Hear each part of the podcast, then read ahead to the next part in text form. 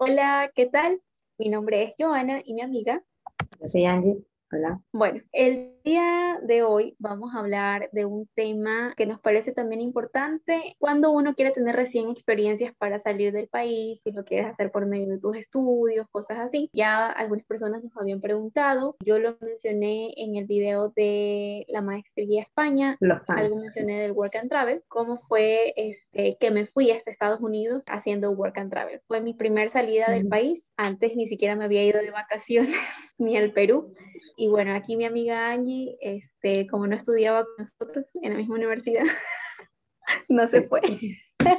Este, este tema me va a perseguir por toda la vida. Lo peor es que cuando hacemos chistes de, ¿te acuerdas cuando nos fuimos a tal lugar? Ella no Ah, se no acuerda fuiste. porque no estuvo.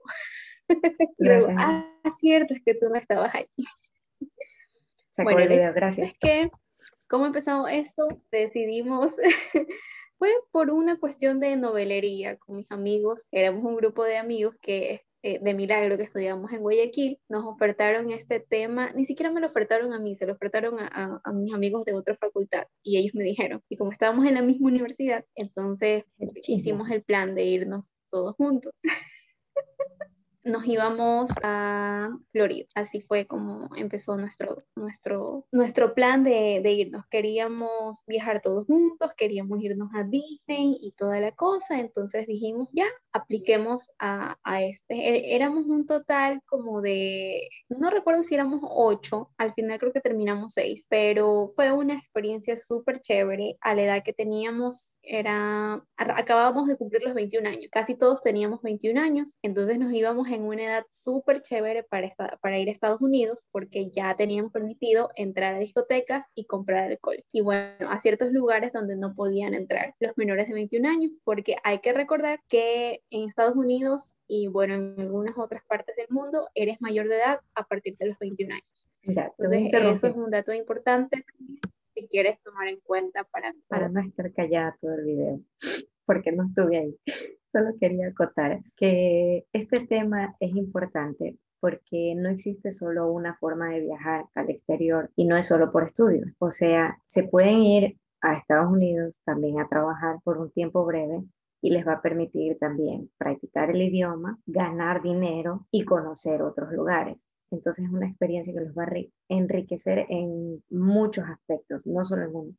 Ahora sí, continúa. Estabas en lo de los 21 años. Exacto. Este, bueno, nosotros lo hicimos a los 21 años eh, y bueno, sí, iba, iba a esa parte. Muy Ya, me adelanté. aparte de que teníamos el plan de la diversión y todo esto, que era nuestra primera experiencia saliendo del país, la otra parte chévere de este programa es que tú vas a trabajar y es prácticamente tu primer trabajo. Bueno, no trabajaba por ahí medio medio en una agencia de viajes, pero este, era como que, chuta, sales a otro país a trabajar y ya llegas con contrato, es, es algo formal, tiene, es un tipo de visa que, bueno, ya lo, lo voy a explicar. Entonces, a ver, para hacer este tipo de programas que se llama Work and Travel, normalmente hay muchas empresas en, en Guayaquil, bueno, hablando región costa de Ecuador, en Guayaquil hay muchas empresas, obviamente en otras ciudades debe haber también. El tema de estas empresas que te ofrecen el Work and Travel visitan normalmente las universidades. Bueno, en esta época eh, no visitan ya las universidades, te, te lo ofertan mucho más época de COVID. Redes sociales por tema COVID, exacto, pero uno simplemente eh, se empieza a ver las ofertas. Tienes, eh, ellos te, te hacen el- el- las ofertas de trabajo, por ejemplo, tienen espacios de trabajo en Walmart. Yo, nosotros fuimos a trabajar a un Publix, un Publix que es eh, como un Supermaxi, Una aquí, un Mega Maxi, ya, pregunta, estimada Hay, en turismo. ¿El contrato te lo hace, la, em- te lo hace Walmart o es una, una empresa aparte y Walmart nomás te recibe? hay sponsors. Mira, cuando tú contactas primero con la empresa aquí en Ecuador, eh, bueno, ellos te hacen todas las ofertas de trabajo que tienen. Como Sí, decía, por ejemplo, Walmart, el Public, resorts, eh, cadenas de hoteles, sí, sí. eh, qué sé yo, del Hilton, cosas así. Bueno, eh, hay incluso para ir a trabajar a parques temáticos, que tuve eh, algunos compañeros que se fueron a parques temáticos, parques acuáticos, estas cosas así, súper chévere. Entonces, tú escoges el lugar donde quieres ir, la ciudad, o sea, más o menos ves y dices, bueno, me gustaría ir a, a- a este lugar. Si lo haces con tiempo, tienes el chance de tener más oportunidades de, de escoger más alternativas. Pero bueno, en el caso, por ejemplo, de mi hermana que no tuvo mucho tiempo, le, le dijeron, bueno, ya, solamente tenemos cupo aquí, si te quieres ir, es ahora o nunca. Y bueno, ya se fue y anda súper chévere por ahí. Pero bueno, entonces tú escoges el lugar, eh, dices, ellos, y se descolgó Tinder. Bueno, ellos hacen una feria de trabajo. Tú dices más o menos, bueno, quiero ir a esta ciudad, quiero este tipo de trabajo y luego viene la feria de trabajo, donde te hacen el contacto con el sponsor de Estados Unidos. Es otra empresa como ellos, aquí una empresa en Estados Unidos, que se dedica a esto, a hacer contratos con las grandes empresas, los lugares donde uno se supone que va a trabajar, para jóvenes que van a hacer sus pasantías prácticamente, porque son pasantías, pero no son pasantías formales, ¿ya? Y bueno, está el sponsor, ellos son el contacto en Estados Unidos y ellos son allá los que tienen toda la logística y, por ejemplo, los que te dan el alojamiento, se encargan de todo este tema, de irte a recoger en el, en el aeropuerto, todo. Entonces, es como que tienes la empresa aquí que te ayuda con el tema de papeleos en Ecuador, visas, formularios y contacto con el sponsor y el sponsor es allá el que se encarga de temas contratos y todas estas cosas. Una vez pasas esa feria de trabajo, recuerdo que en mi caso fue presencial, porque fue ya hace 6, 7 años, creo. Fuimos y, bueno, eh, eran chicos de, de, diferentes universidades y todo. Un dato, amiga. Se te está quedando un dato.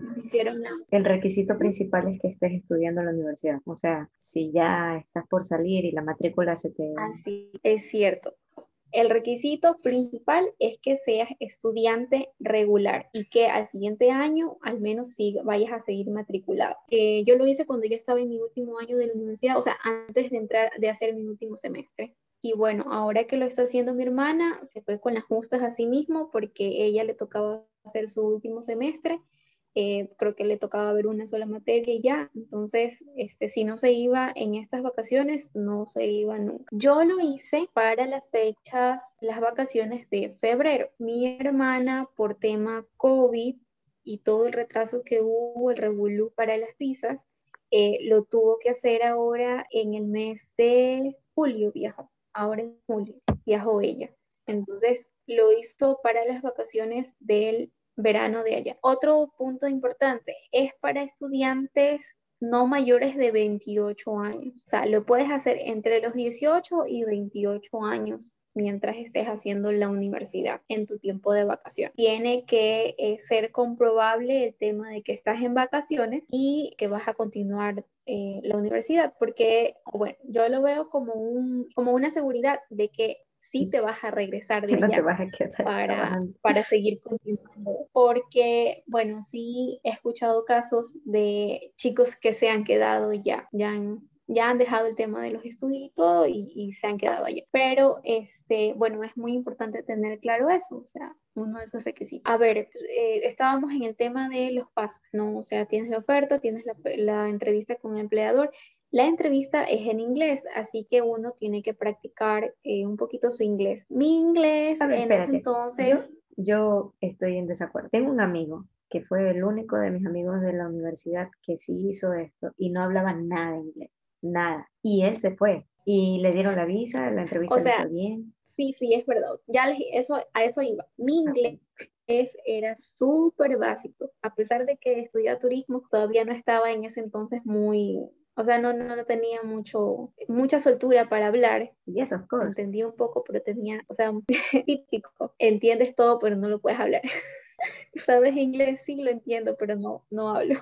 Entonces, bueno, son preguntas básicas también que te hacen en la entrevista. O sea, es como que en qué año de la universidad estás, este, de dónde eres, típico, así como que para relajarte, qué te gusta. Entonces, la empresa aquí se encarga de prepararte también para esa entrevista y te dice, mira, estas son las preguntas que normalmente hacen. Uno ya se estudia las respuestas, tampoco es que este, vas ahí a ciegas y no sabes nada. Por eso es que tal vez gente que, como tú dices, un amigo que, que hizo el programa, no sabía nada de inglés y bueno, allá a uno le toca sí o sí aprender. De hecho, esta fue mi experiencia para poder hablar inglés, porque de ahí estaba como que casi nula. Ya te digo, las preguntas son súper básicas y luego de esto ellos te dicen pues eh, si aprobaste y más o menos en qué área aprobaste, porque ellos te dicen como que qué es lo que más te gusta hacer o a qué área te gustaría ir. Entonces, bueno, yo en ese entonces este, dije que quería algo de cocina, porque me servía a mí para mis pasantías de la universidad, como atención en, en algún... Yo fui como el deli, el deli del, del Publix. Entonces, el deli es esta estación en el supermercado donde te hacen sándwiches. Como que la gente sabe lo que... y cosas así. Los que no fuimos no sabemos lo que Entonces, es. yo fui un, a un este área... Tema me duele, sabes que ya no grabé. Pero, a ver... Me siento, me siento destrozada. marcado siempre en tu corazón. Llegaré al final de este video con un, un agujero psicológico. Esa área. Lo bueno de todo es que a mi otra amiga que viajaba conmigo también eh, la aceptaron en la misma área, entonces no estuve solita. Cuando ella estaba allá y no entendía algo, ella me ayudaba. Típico. Era como que, ¿entendiste lo mismo que yo? Para no hacer la cagada.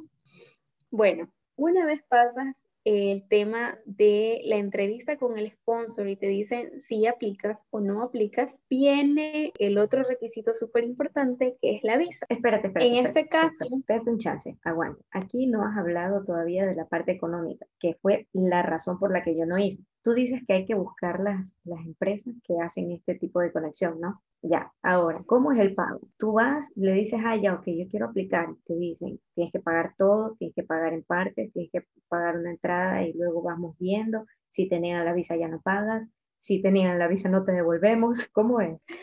A ver, el tema de es, es importante decir, bueno, a ver, cuando recién nosotros eh, nos ofertaron el programa, en ese entonces tenía un costo como de mil ciento y pico.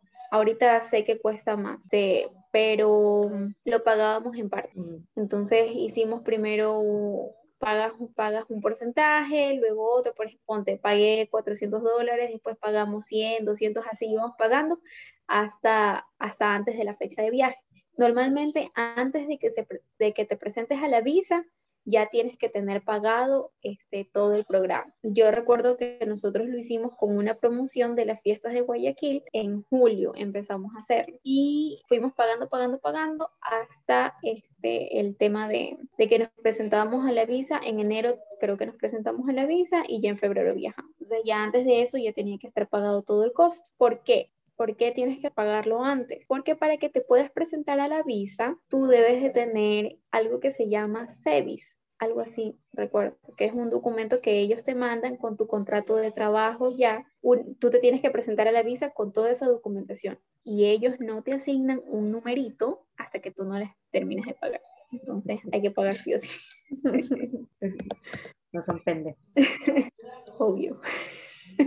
Ya, a ver. Entonces, bueno, creo que he escuchado.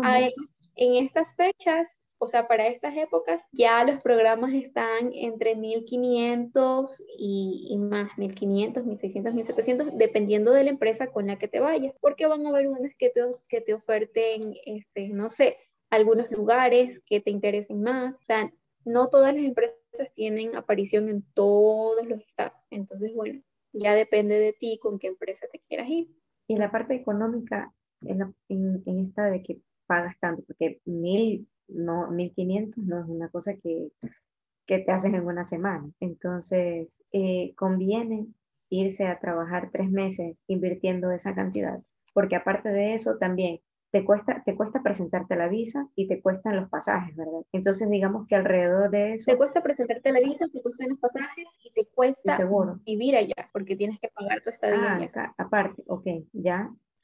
Entonces todo, todo ese valor de inversión sí, sí retorna. Sí, porque te pagan a 8 dólares la hora. En, en la época en la que yo fui, me pagaban, eh, la base era 8 dólares la hora. Ahora que mi hermana se fue, le están pagando 10 dólares la hora. Y allá, bueno, tienes la opción de conseguir un segundo trabajo. Mi hermana tiene dos trabajos allá y, le está yendo muy bien. El uno le pagan 10 dólares y en el otro le pagan 12 dólares la hora. Entonces, este es, o sea, es bueno. Va a tocar. Ya, económicamente resulta. Esto de estar de migrante este, en Italia no, no resulta económicamente. En Estados Unidos sí resulta, en Europa no resulta. Bueno, te pagan 8 dólares la hora, trabajas mínimo 40 horas semanales. En la empresa donde yo estaba, como que este, tenía que ser justificable el hecho de que hagas horas extras, o sea, el por qué haces horas extras o por qué estás doblando turno, porque es como que dices, a ver, te este, contratamos por 40 horas semanales, porque te tenemos que pagar más. Pero no, o sea, si tienes el chance también de hacer horas extras. Y las horas extras te las pagan más. Creo que te pagan 2 dólares o un dólar 50 más, algo así. bueno, de eso no estoy segura porque ya no me recuerdo de esos, de esos valores. Ya, depende también de cada empresa, me imagino. Y económicamente, como ya lo digo, resulta, pero está el tema de que una vez que termines tu trabajo allá, tienes hasta un mes para poder conocer, para poder viajar, porque por eso se llama work and travel. Tienes tiempo de trabajar y de viajar. Entonces, como que para tener tus vacaciones y tener tu experiencia completa allá. Y bueno, ahí te gastas el dinero. Pero sí resulta económicamente. Bueno, casi, casi la misma historia de la Bueno, siguiendo con los otros pasos, lo mismo. Tienes el dinero y terminas gastándote los viajes.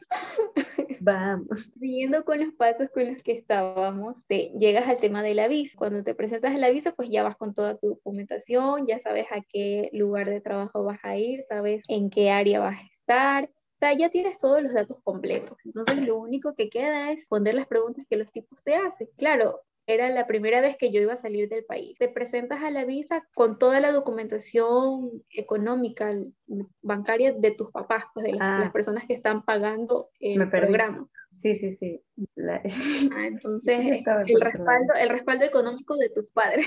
Sí, eso ya, bueno, del que te esté pagando el, programa. Ya, en este caso yo me presenté con, con este de, mis papás, bueno, todos nos presentamos con, con, con, lo de nuestros padres y ahí íbamos a ver si es que nos daban o no. Nos de, algunas personas nos habían dicho, o sea, que sí o sí te daban porque ya pues es un programa de la universidad, tú vas así y todo, pero sí había gente a la que le habían negado la visa, entonces pues igual sí estaba ese miedo de que me darán o no me darán.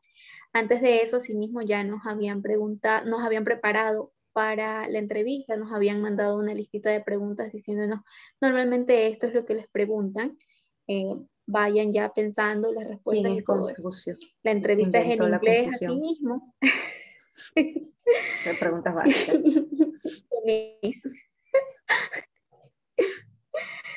bueno, entonces, entonces, eh, este, ya pues uno va con ese miedo también de que, ay, el cónsul ahora no va a entender, no le voy a entender ni me va a entender. Sé que hubo gente que fue, se sentó y dijo hello y ya está, y le dieron la visa. Se ve eso. Es que, bueno, a mí se me hicieron varias preguntas. Me preguntaron qué estudiaba yo en la universidad, me preguntaron este, a mí como que a a qué área me gustaría ir o a qué área había, aplicado. Me preguntaron como que para confirmar si yo sabía los datos del lugar donde iba. O sea, me preguntaron que cómo se llamaba la empresa a la que había aplicado, que en qué ciudad estaba. O sea, estaban, querían saber si yo estaba informada de, a dónde me iba a ir. Y la pregunta de cajón, eh, que si tiene familiares allá. Eso a la mayoría les preguntan también y bueno, yo tenía familiares pero no legales, entonces obvio no. No, no tengo. Y no. No tengo. Eh, por si acaso, si algún consul ve esto, ya no tengo. ya está legal. Ah, ya se regresaron. En fin, me dieron la visa. Oye, ¿hace cuánto, ¿hace cuánto que viajaste? Como hace seis años. Y todavía no está legal. Por suerte, después de responder preguntas, me dieron la visa. O sea, la frase que nunca me voy a olvidar eh, cuando el cónsul me dijo, está bien, disfruta tus vacaciones. Y yo sí, ¿qué? ¿Me voy? Así como que, sí me dieron la visa. Y ahí uno sale feliz, o sea, uno siente que es, eso es una, una emoción, no sé. es algo indescriptible. Sí, claro. Cuando, como cuando te llega el pasaporte, abres, abres el sobrecito con el pasaporte con la visa de España y te dicen, sí, sí tienes la visa. O sea, recibir un documento así, con toda la ilusión que tú traes de, eso sí puedo este, de todo lo que vas a hacer, es, es una dime que no, o sea, es una experiencia, una sensación increíble. Así. Yo estaba buscando, el, o sea, yo lo abrí, el pasaporte, yo lo abrí, lo, lo vi de cabeza, lo, lo viré, vi si no estaba mal escrito nada, porque típico que mi nombre que es hermosísimo, muy fácil de escribir. Yo decía, pero aquí tiene que haber un error, pero aquí algo tiene que estar mal escrito. Seguramente está mal pegada, la hoja se va a salir. No me lo pude creer hasta después de, creo que una semana. O sea, al menos allí en ese momento te dicen sí o no. Para la visa de España es que tienes que esperar una o dos semanas hasta que te llegue el pasaporte y ver, ver si es que te dieron o no la visa. sí, más de, más de dos semanas. Que, bueno, en ese momento sí, sí, es una sensación súper bonita. Volviendo a tema. Es que yo una vez ya tienes tu visa. Ya, una vez quiero participar en el video. Ya. Empieza, empieza pues típico. Van a buscar pasaje a ver si es que encuentras barato. porque la visa la haces ya faltando semanas para la fecha del viaje. Entonces, no, como que no tienes muchas opciones. Por suerte, el, el boleto no nos salió tan caro.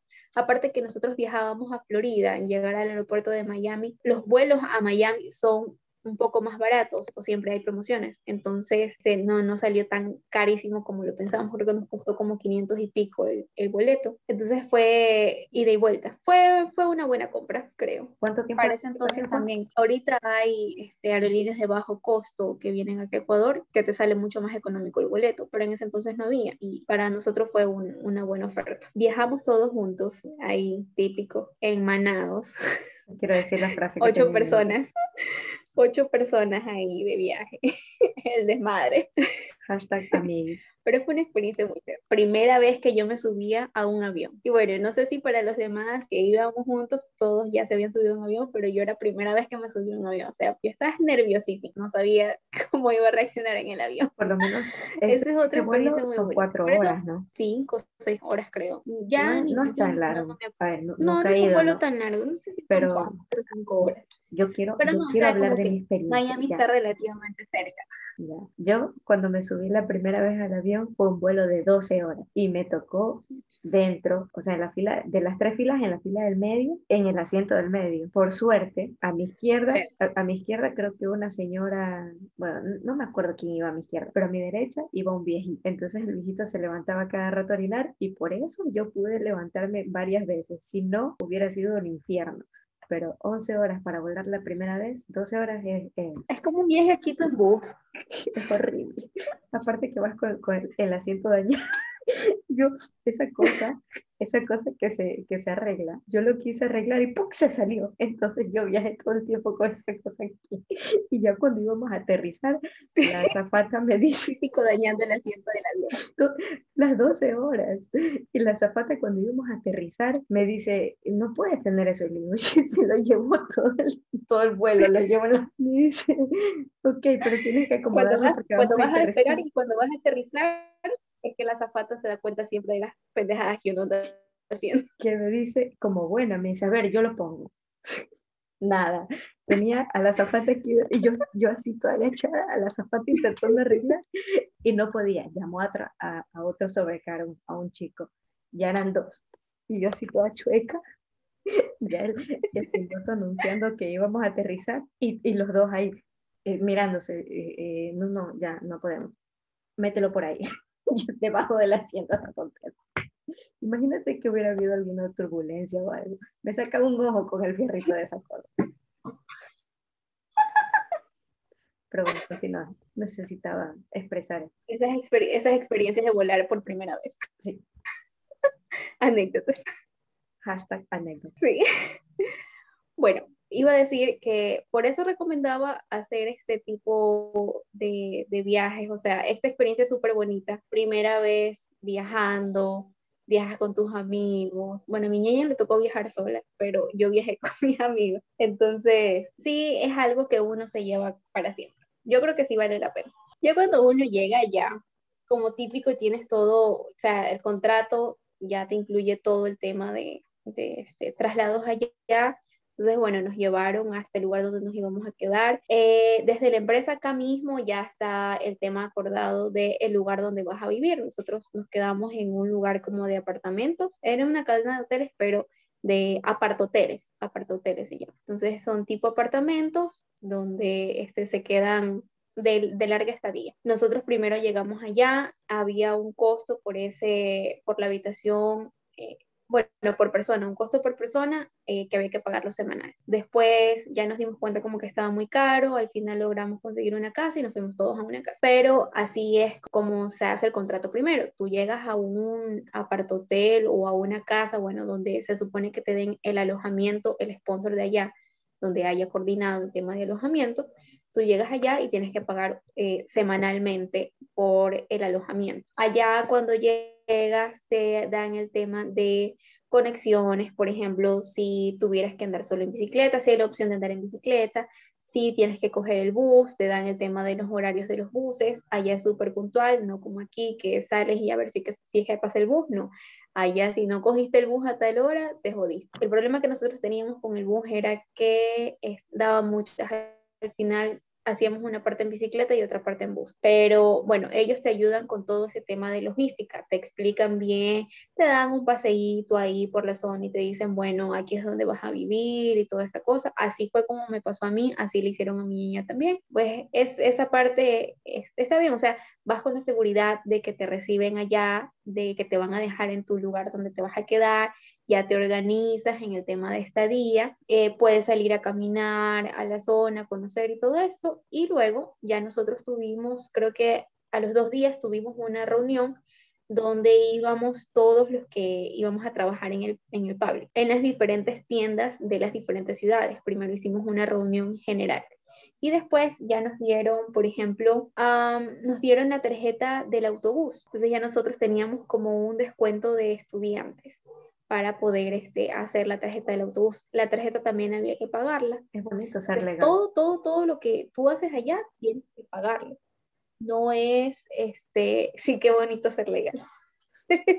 no es que cuando, por ejemplo, tú haces el contrato aquí, algo de lo que vayas a gastar allá o de lo que vayas a hacer te incluye. No, todo lo pagas allá. Lo único que te incluye el contrato que tú haces aquí, el costo que tú pagas aquí, trámite que hace la empresa en conseguirte trabajo y hacerte el contrato y ayudarte con la documentación. Más nada. De ahí el tema de cuando tú llegas allá, te reciben y toda la cosa así. Pero salir de, del lugar donde estás, eh, movilizarte para cualquier lugar, para el trabajo, lo que sea, todo lo pagas tú. Por algo vas a trabajar. Entonces, bueno, eso sí hay, hay, que, hay que tenerlo muy claro. O sea, los 1.500 que tal vez pagues aquí serán por papeleos y cosas así, más nada. Ajá. Entonces, este, bueno, allá nos empezaron a pagar la primera semana, o sea, desde la primera semana. A mi hermana le empezaron a pagar, eh, me dijo, a las dos semanas. Entonces, uno tiene que ir con dinero de aquí eh, para cubrir gastos allá. Por ejemplo, cosas que no hayas llevado de aquí eh, que tengas que comprar allá o, comida. Qué sé yo. Sí, sí, o sea, tema, sí, el, tema de comida. Mi hermana se llevó échala de preciosa, se llevó humita, se llevó tortilla de verde, como que puchica, no le, no le iba a dar tiempo de extrañar Ecuador en tres meses. Pero bueno, también por el tema de, por el tema de, de comida, o sea, ahorrar un poco. Nosotros fuimos ahí llevando atún en lata, como siempre. El, buen el atún que no puede fallar como pobre para comer eh, ensaladita de atún, arroz con Negra, ¿y los pagos cómo te los hacen? ¿Te dan en, cheques, efectivos? ¿Cómo son? El pago, ¿cómo nos lo hacen? No era en efectivo. Creo que nos pagaban en cheque. Sabes que no recuerdo. Creo que nos depositaban directamente a la cuenta. Sí. Otra, cuando estás allá, eso no le consulté a mi hermana, si es que le hicieron sacar una cuenta ahorita pero cuando nosotros fuimos allá, también nos dieron un día para ir al banco, que es donde tú abres tu cuenta. No, a mí me habían recomendado el Bank of America. Bueno, allá también nos llevaron a ese banco y nos fuimos todos a sacar nuestra cuenta de ahorros del Bank of America y nuestra tarjeta de débito que después nos llegó al, al lugar donde nos estábamos quedando. Entonces, sí, es verdad, nos depositaban. Ya simplemente uno revisaba su cuenta en el telefonito y ya está, o sea, no, no, no era nada más. Pero nos habían dado cheques también, recuerdo que teníamos cheques en el banco, nos dieron, nos dieron cheques para nosotros mismos hacer nuestros cheques. Pero sí, el tema de pago es semanal y lo hacen este, por medio de depósito a la, a la cuenta. Tú toda esa información luego la entregas ahí en la empresa y ya está. Otra parte bonita de hacer el work and travel es eh, la gente que conoces allá. Claro que aquí fuimos un grupo de ecuatorianos, o sea, aparte de que ya nosotros vivimos con amigos, eran más chicos de, de Ecuador, o sea, de otras universidades que nosotros ni conocíamos, pues allá nos conocimos recién. Pero antes de que nosotros empecemos a trabajar, allá en a esos lugares siempre están llegando chicos con este mismo tipo de programas de otros países. Cuando nosotros llegamos, habían chicos de Perú y Argentina, que es como que la época de vacaciones de ellos, este, viajan allá. Y allí nos hicimos amigos de, de algunos chicos de Perú, de algunos chicos de Argentina, hasta, eh, hasta ahora yo, yo conservo este, amistades de, de Perú. Si Yolvi me ve en algún momento, hola. Dile que no se vuelva a las una, una, una, muy bonita amistad que hicimos allá. O sea, Yolvi fue un chico súper, súper buen anfitrión, a pesar de que él, él, también está en el mismo tipo de programas. Recuerdo que hasta nos mandó a hacer una tortita de, de bienvenida y todo de, a los chicos ecuatorianos. Fue una, una, una experiencia súper bonita haberlo conocido y ya después que en ocasiones tuve que viajar a Perú y todo, me quedó el contacto, me fui incluso a quedar hasta su casa y todo, me recibió, paseamos y toda la vaina, entonces como que este, tienes el chance de hacer este tipo de amistades. Agradecida completamente con él. recuerdo que una vez que me fui a Estados, a Estados Unidos tenía una escala súper larga y él me quería llevar algo al aeropuerto. Al final yo no pude salir porque por cuestiones de conexión ya me habían cambiado el vuelo y toda la vaina y no nos pudimos ver, pero eh, imagínate haber hecho una amistad súper corta allá en el Work and Travel y conservarla durante tanto tiempo. Entonces, este, eso es algo muy bonito que uno se lleva también. Algo más que tengas que acotar, acotar del Work and Travel, bueno, llegas allá a trabajar, tener en cuenta siempre que la gente allá es súper puntual, no como aquí en Ecuador, que uno ahí anda llegando tarde, tarde al trabajo, ¿no? ya tienes que, este, uno, uno marca y todo, cada minuto te lo van descontando. Allí sí, el inglés 100%. Pues.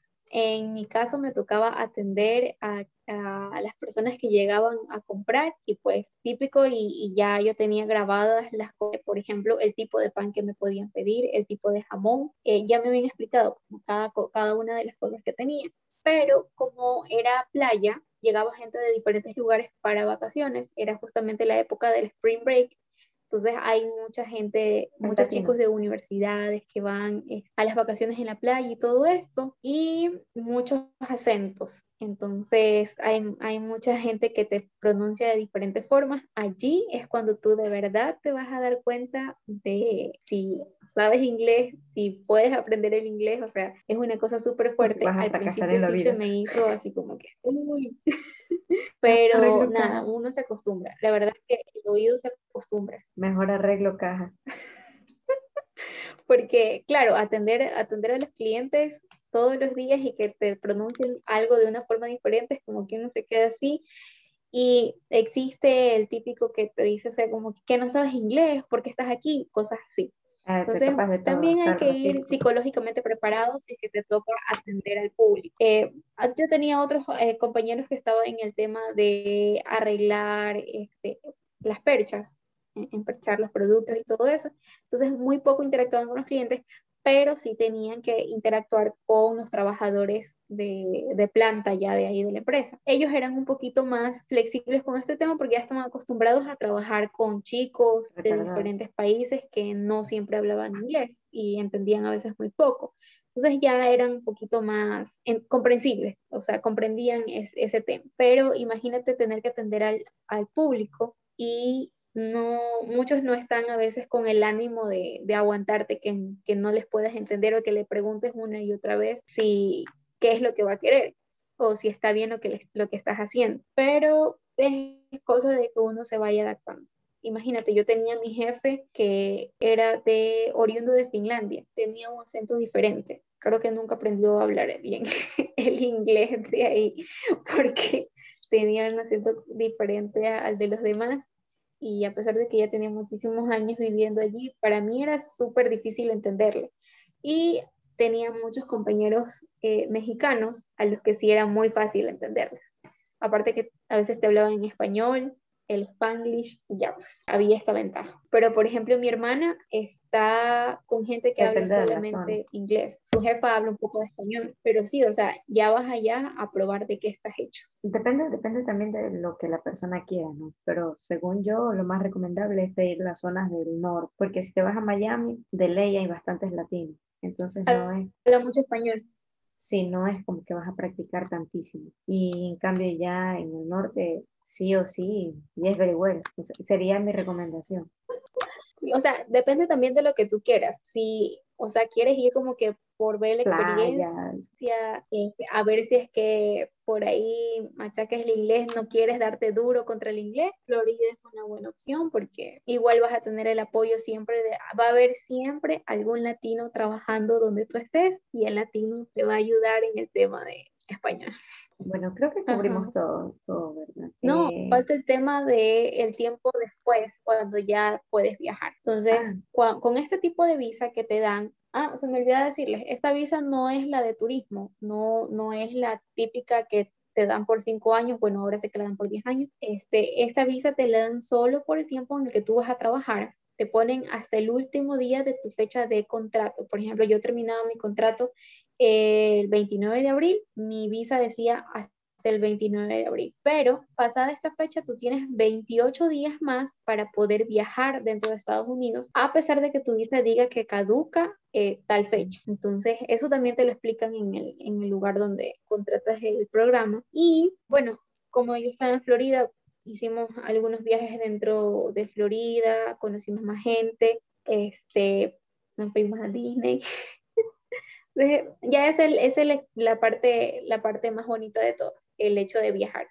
Como, así como en la maestría, que nos fuimos primero a andarnos rompiendo la cabeza con, con la, las clases, al final siempre está la parte bonita de que vas a viajar y a conocer este, cosas que jamás te imaginaste que podías haber conocido. Los festivales. Entonces, bueno, el tema de, de, festivales también. Recuerdo que un amigo se fue a este festival del Ultra, que es de música electrónica. Yo en mi vida lo había escuchado, pero bueno, a él le gustaba mucho la música electrónica y se fueron a Miami con otro grupo de chicos a, a este, a este festival. Entonces, bueno, ya es cuestión de organizarse allá y decir, quiero ir a tal lugar. Animarse. Las compras, el tema de compras también. Uy, bueno, yo soy una loca de las compras, a mí me encanta comprar. Entonces, cerca de donde vivíamos también había outlets y tiendas, entonces siempre andábamos por ahí medio comprándonos algo.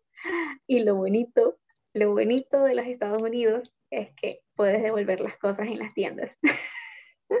a pesar de que las hayas usado y te devuelven el dinero. Entonces, no sabíamos eso cuando fuimos y compramos algo, me acuerdo que compramos algo de, para, hacer la prueba y lo devolvimos ya usado y todo y nos devolvieron el dinero. Entonces después se nos hizo costumbre. No, mentira. Ya van a estafar.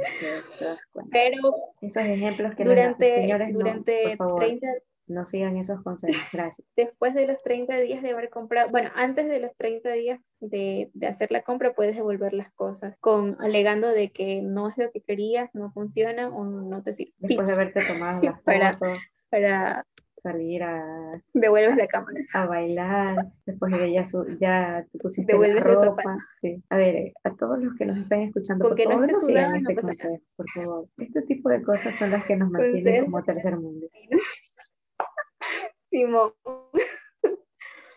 Pero bueno, cosas que en nuestra juventud hicimos. No es que esté vieja, pero teníamos 21 años, andábamos loqueando por ahí. No sabíamos lo que hacíamos. Cosas que tú no puedes hacer en Ecuador. Anda pues al día devolver las medias que compraste. Lo siento, no puedes devolver. Es más, en la factura en letras chiquitas siempre está, no se, hacen cambios ni devoluciones. O para cualquier cambio de evolución, traiga la factura y que no, lo hayan, no le hayan quitado la etiqueta. Eh, si tiene la etiqueta ya no te puedes ir a la lista. Bueno, ahora sí creo que lo hemos cubierto todo, hablado desde el inicio, ¿no? Todo el proceso que tienes que hacer para hacer un work and travel. La experiencia es súper bonita, la recomiendo. Si ya tienes 21 años, es hora de hacerlo. Eh, ya, lo, ya lo expliqué al principio, porque eres si tienes 21 años ya eres mayor de edad y ya puedes hacer algunas cosas que los menores de 21 no pueden hacer. Imagínate, pudimos entrar a la discoteca en Miami. Con 20 años no hubiéramos podido porque te piden el, el ID y te pierdes esa bonita experiencia de irte de farra en Miami Beach. O sea... Debe ser como en montañita. No, pero fue, fue súper bueno. envidia me da. No. no. No fue la envidia la que habló por mí. Oye, la, la, verdad es que ahora el tema de, de irte a, a, Miami o a Nueva York es encontrarte con gente. Recuerdo que la última vez que me fui, que estuve haciendo compras, o sea, me fui a quedar un, un, tiempito por allá y me fui a hacer compras a un, a un outlet así súper grande y me encontré gente de, aquí mismo de Milagro y yo así como que, o sea, ya, y ahora es como, como cuando ibas a Guayaquil a, a, comprar, típico te ibas de paseo al mall y te encontrabas a alguien de Milagro y decías, ve, alguien más de Milagro vino cuando eras chiquito. Esos son nuestros o ibas al malecón y veías a alguien conocido. del pueblo. Paseos al malecón. Hace tres años hice un paseo o al sea, malecón. De, de haber... Digo, no fuimos al malecón. El año pasado. Los, los paseos... La gente no cambia. Los paseos de la escuela las excursiones de la escuela eran al malecón. La gente del pueblo, ustedes entienden. Si no eres de Guayaquil, Guayaquil es la mejor ciudad para ir a pasear. Imagínense, pues, imagínense ahí, de haber, de haber salido de excursiones al malecón, subirte a un avión para ir a Estados Unidos. Esa emoción. Chuto recomiendo totalmente estos programas. A uno le abren, le abren a otras perspectivas. Luego de esto ya uno regresa con, con otra, con otro chip y te das cuenta no de, vivir en de que, por ejemplo, el tema, sí, el tema del trabajo, te das cuenta de que el, el, el, sueldo en Ecuador es una miércoles. Eso es decepcionante, pero bueno. que esto le llegue al presidente. Es bonito haber tenido la experiencia. Para que, para que suban el sueldo básico, dos dólares. señor Lazo, por favor, ve este video. Ganar 10, 10, dólares la hora, aquí a 12 dólares el día, no, no es de Dios no es de Dios. Y eso con suerte, porque Lazo en campaña dijo que, todavía no, no, quería mencionar temas políticos, pero Lazo en campaña dijo que conocía gente que ganaba un dólar al día. Pero bueno, en fin, este, la triste realidad de nuestro país. Claro, porque apenas tienen la oportunidad, se van a Estados Unidos, usan cosas y luego las devuelven. Es por eso que, que, estamos todavía como estamos. Por eso estamos como estamos. No hagan eso. Seguramente ya se lo, parte del video. Seguramente ya se lo recomendaste a Mariana. Sí. bueno, creo que este, hemos cubierto todo, todos los pasos para poder hacer un work, and, un work and travel. En una próxima entrega estaremos hablando de otras opciones que tenemos para salir del país también. Eh, cabe recalcar que este podcast no es solamente para darles opciones para irnos del país, no. o sea, aquí hablaremos de todo, pero también queremos dar esas opciones para gente que bueno, aún no sabe qué hacer un poquito con su vida. Hay muchas más opciones. En una próxima entrega estaremos hablando de de las opciones que tenemos los ecuatorianos para salir del país también y para poder disfrutar de nuestra juventud. Estamos en la flor de nuestra juventud. Sí, porque si no llegas todavía al, tercer piso y no te suenan las rodillas, aún puedes hacer de todo. Puedes viajar, puedes mochilear, puedes trabajar como tú quieras y, y te va a dar el cuerpo. Y puedes escucharnos. Eh, sí, el, el, referente a lo que dijiste, de que no es solo temas con opciones para huir del país, porque la gente quiere huir de, de Latinoamérica. La idea es compartir las experiencias para que no cometan los mismos errores y para que a lo mejor se animen a hacer también actividades similares. O sea, no solo, no solo salir del país, sino que, por ejemplo, Joana, la, aquí, la profesional del turismo, puede viajar dentro del, del, país y mochilear y tener experiencias chéverísimas, conocer gente en, en, otras ciudades que te van a llevar también a pasar cosas bacanas. Entonces, esa, esa era la... Y a tener experiencias sí, sí, espero que la gente nos escuche esta parte. Por lo general no llegan al final del video. Pero si llegan, esta es la parte más profunda del video. Aquí es donde nos expresamos. Una reflexión desde, el fondo de nuestro corazón. tenemos más que decir, no solo hablar de viajes, pero e, era la idea, era la idea. Era compartir un poco de varios temas, por eso es que hay tanto, tanta diversidad entre los videos y bueno, pues sigan escuchando y, no sé, comentando para ver si nos dan más ideas de lo que quieran saber. Sí, bueno, y si tienen alguna pregunta referente a, a este tema del que hemos hablado hoy, no duden en dejar sus comentarios con todas sus preguntas. Nosotras personalmente les responderemos. Tenemos mucho tiempo. No es cierto. Bueno, yo no, pero mi amiga sí. Eso sí es cierto. Soy esclava. ok, está bien. En fin, si les gustó el video, dejen su like dejen sus comentarios, compartan el video para que más personas se enteren de cómo hacer un work and travel. Y gracias por haber llegado Suscríbanse. hasta esta parte. Suscríbanse al canal. Suscríbanse. Eh, si por ahí, por accidente, si por accidente ven este video, suscríbanse al canal para que no vuelvan a tener más accidentes y vean semanalmente nuestras entregas. Así que muchas gracias por habernos escuchado y nos vemos en un futuro video. Hasta pronto, profesionales del hogar. Chao, chao.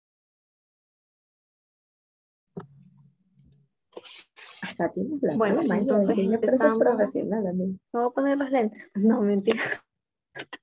Mira lo que tengo anotado.